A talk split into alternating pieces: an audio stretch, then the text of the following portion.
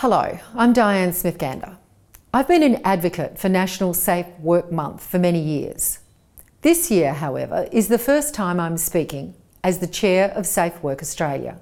I am passionate about making all workplaces safe, healthy, inclusive, and productive. And I know from direct experience that everyone in the workplace plays a role in creating a great workplace. It can only be a great workplace if it's a safe workplace.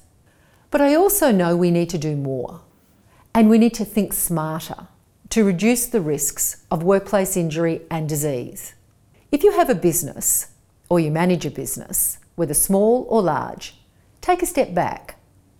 Consider how you are impacting safety, both as a worker, but even more importantly, as a leader. What's your safety culture like? Do you know how many near misses happen? Do you hear about them as quickly as you hear about actual incidents? Can your people raise safety concerns without fear, discrimination, or ridicule? These are really easy questions to ask, but not always easy to answer. As the leader, you are the person who sets the tone for conversations in your company. If more near misses are reported, and there's a strong conversation about how to avoid them in the future, you will really be working to prevent injury.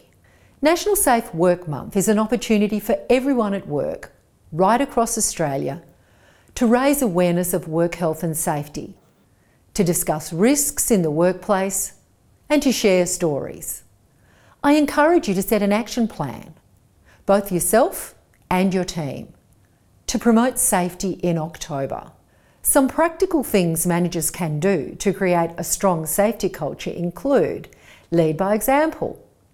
Let staff see that you take work health and safety seriously and are happy to discuss it at any time.